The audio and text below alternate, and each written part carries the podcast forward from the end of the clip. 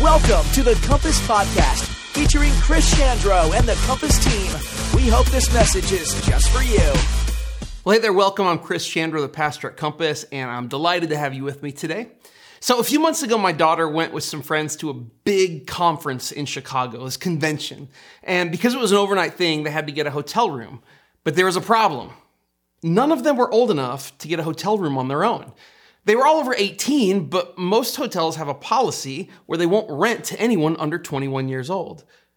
Which feels kind of arbitrary, doesn't it? I mean, at 18, you could fight overseas in the military, but if you come home to visit, you can't get a hotel room to stay in. Society puts together these kind of age based rules and guidelines that sometimes just feel completely arbitrary, even nonsensical. I mean, when I was 24, I was married, I had a career, my wife was pregnant with our first child, but I couldn't rent a car because I wasn't 25. I mean, when a kid turns 18, they can legally purchase as many guns as they want, but they can't drink a glass of wine. Where do we come up with these standards? I mean, I understand that we want to have just laws in place, meaning laws that are guided by truth and reason, justice and fairness. But sometimes in our quest to have just laws, we can create systems that don't make sense or don't work at all. And the line between something being just and something being harmful is actually a lot narrower than we think, especially when it comes to religion. So, for example, this week, a candidate running for a state house seat in Oklahoma, uh, he had some of his past comments come up uh, some things that he said online. And this is what he said He said that according to the Bible, gay people deserved the death penalty. Now, when, when he was asked to clarify his comment, he was given the benefit of the doubt, he responded by saying this He said, I think we would be totally in the right to do it. That goes against some parts of libertarianism, and I realize that I'm largely libertarian, is what he said. But ignoring as a nation things that are worthy of death is very remiss. And then again, when he was asked about it a year later by a journalist, he doubled down, saying this saying, What I will tell you right now is that was done in the Old Testament under a law that came directly from God. And in that time, it was totally just. That's what this politician said. And this is where things get complicated in religion. See, a fundamentalist reading of the Bible could lead some to say that it is just to execute gay people, while the vast majority of everyone else, including a vast majority of Christians, myself included, would say the exact opposite. Executing someone based on their sexual orientation is obviously unjust and wrong. This is only one example, though, where there's a big divide between those who think they have a just religion and those who see things pretty differently because they see a religion that's just like, I'm just going to dismiss all of that because that's just religion and there's nothing of any value there. And I think that's a tragedy because that means there are people who end up dismissing the opportunity to know God and experience life to the fullest because we couldn't get the word just right. And so, over the next few weeks, we're going to be talking about what is truly just religion, a faith that's guided by truth, reason, justice, and fairness and how we can separate just religion from the type of religion that's so easy to dismiss as worthless. And so we're going to ask ourselves is my religion just, or is it just religion? And we're going to start today in Matthew chapter 12, verses 1 through 2. A story about Jesus says this. At about that time, Jesus was walking through some grain fields on the Sabbath. His disciples were hungry, so they began breaking off some heads of grain and eating them. But some Pharisees saw them do it and protested. Look, your disciples are breaking the law by harvesting grain on the Sabbath. Okay, everything that we are going to talk about this week and next week, it hinges on one command in the Bible. It's the command to observe and honor the Sabbath. The Sabbath happened every Saturday in Judaism, and it was a day every week that the Jewish people would refrain from all work in order to rest and to honor God. It was instituted, the Sabbath was instituted within the Ten Commandments and said in Exodus 28. Remember to observe the Sabbath day by keeping it holy. You have six days each week for your ordinary work, but the seventh day is a Sabbath day of rest dedicated to the Lord your God. On that day, no one in your household may do any work. This includes you, your sons and daughters, your male and female servants, your livestock, and any foreigners living among you. So, as you can see, this is the command in the Ten Commandments to honor the Sabbath. And it came with some strict and very clear instructions. No one was to do any work on the Sabbath, which included any non Jewish foreigners who lived in Israel, and it even included the farm animals. The Jewish people took the Sabbath very seriously. So seriously, in fact, that the rabbis, the Jewish teachers, they actually expanded on this scripture to make a list of things not to do on the Sabbath, just so that no one would unintentionally violate the law. And the rabbis had 39 categories of prohibited work, and it included things like you can't carry anything, can't cook, you can't wash, you, you couldn't even tie or untie knots. And there were hundreds of restricted acts that were listed specifically under each category. So you couldn't prepare food, you couldn't climb a tree or tear up a piece of paper, uh, you couldn't walk around with something in your pocket or even holding something in your mouth. Observing the Sabbath was a big deal. Check this out Exodus 35, 2 3. Moses said this.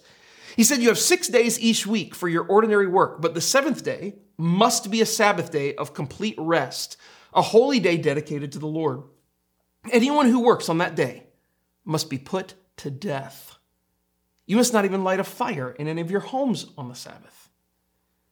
Now, this wasn't stated in Exodus 20 in the Ten Commandments, but Moses said later that breaking the Sabbath was a death penalty violation of the law. Look at, look at what he wrote in Exodus 31 15. You must keep the Sabbath day, for it is a holy day for you. Anyone who desecrates it must be put to death. That's the law that Jesus' disciples were breaking. And they broke it in at least three different ways according to the, these rabbinic codes. First, they were picking heads of grain, which broke the specific Sabbath rule against harvesting. Then they had to remove the wheat grain from the husk around it, which broke the specific Sabbath rule against threshing. And then they would have to blow away the chaff so that they could eat the wheat, which broke the specific Sabbath rule against winnowing. Now, these are all agricultural terms, but, but all of this raises a question Is the Sabbath law just? As it was taught and practice, practiced all the way back to Moses, is the Sabbath law moral and good? I don't think many people, especially Christians, would say that it's morally okay to execute someone for pulling weeds or making lunch on the Sabbath. And yet, it's right there in black and white print in the Old Testament where Moses says twice that Sabbath violators are to be put to death. No one can deny what the Bible says about it. So, what do we do with that as Christians? We handle it different ways. Some people just write it off. And they say it was a law for then, but it's not a law for now. But then many of those same people would still say that there are other Old Testament laws that we should still follow, things like the sexual prohibitions. In fact, they would say that the fact that the death penalty is actually attached to some of those sexual prohibitions shows that those rules are serious enough for us to continue following, even though the death penalty is also attached to the Sabbath. Now, that doesn't make logical sense to me and it definitely doesn't make logical sense to people outside the church. Instead, it looks like we're inconsistent in how we interpret and apply the Bible. And so now we have a religion that appears to be unjust and is also applied in inconsistent ways. So, what do we do when there are things that are unambiguously demanded by religion that also seem wrong? Well, my answer to that is always going to be to live like Jesus lived, to think like he thought, and to do what he taught. So let's get into Jesus' mind by looking at how he responded to the accusations that were levied against his disciples. And the story continues in Matthew 12, verse 3. Jesus said to the Pharisees, Haven't you read in the scriptures what David did when he and his companions were hungry? He went into the house of God, and he and his companions broke the law by eating the sacred loaves of bread that only the priests are allowed to eat. Okay, now I'm going to warn you right here, what Jesus is doing here is so much bigger than you realize. Because the first thing he does is he turns to the most highly trained religious scholars of his day when they question him. And he's like, Wow, have you guys ever read the Bible before? That's not super relevant. I just think it's kind of funny. And he's like, You ever read the Bible, chump? But anyway, but then he goes on to refer to a time when David, who was on the run, he went into the tabernacle for shelter. Presumably it was on the Sabbath, but that David and his companions broke religious law by eating sacred bread meant only for the priests, a law enumerated in the Old Testament, the Jewish scriptures. And then Jesus literally says that David broke the law. Jesus didn't try to explain why David didn't actually violate the law to do some technicality. He owned it. And in doing so, Jesus also acknowledged that his disciples broke the Sabbath law.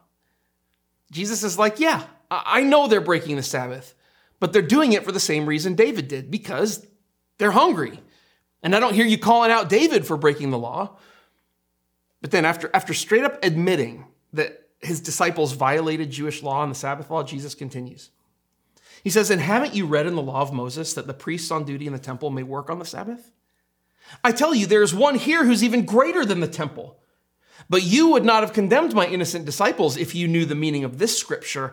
I want you to show mercy, not offer sacrifices. For the Son of Man is Lord, even over the Sabbath. Okay, what Jesus says here, I mean, this is enormous because the temple was everything to the Jewish people.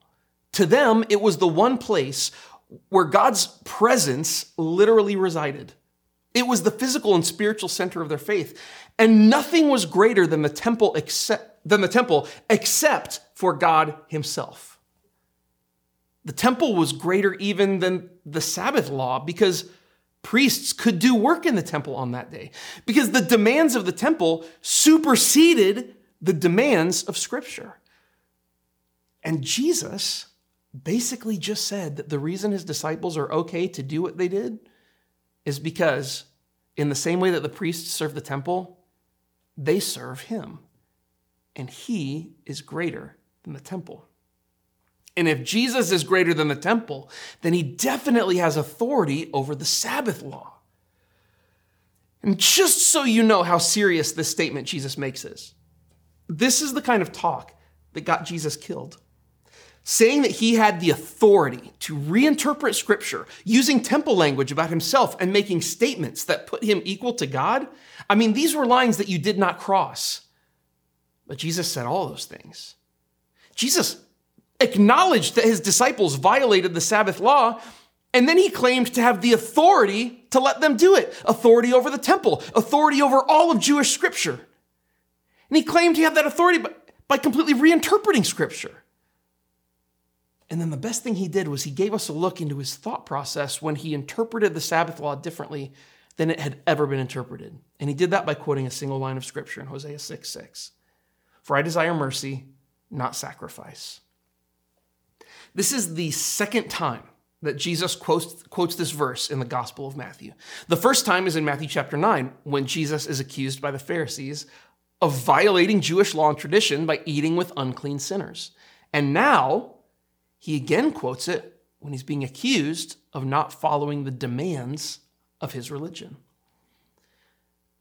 And here's the thing this is so helpful to us because at the heart of having just religion is the ability to interpret scripture correctly. The thing is that all interpretation of the Bible is subjective. We interpret what it says through the lenses of our own culture, our experience, and our own knowledge of the history of the Bible. And, and that's why we have so many different denominations, because different people interpret the Bible differently because we interpret it subjectively. It's why we obey some commandments exactly like the people of Israel did thousands of years ago, but we don't observe the Sabbath law the way Israel did thousands of years ago the same way, because all scripture gets interpreted subjectively. And Jesus gives us a gift here. He gives us a definitive, consistent, Jesus approved way to interpret and understand the Bible. Because Hosea 6 6 is not just a verse Jesus liked to quote, it's the lens through which he understood all of Jewish scripture. And here's the thing Jesus interpreted the demands of scripture and religion through the lens of mercy. Mercy, not sacrifice. Love first, people first. That's Jesus' interpretive filter for the law. Where the law says an eye for an eye, he asks, what does mercy say? Where the law says don't have anything to do with sinners, what does mercy say? The law says there are some sins that are worthy of death, but what does mercy say? Jesus' filter isn't, am I right? Or do I have the Bible on my side? Or even, this is what religion has always done. I mean, the Pharisees had all of that. We tend to look at them as the bad guys, but the fact is, is that they just had a competing view of how God's kingdom should function in the world.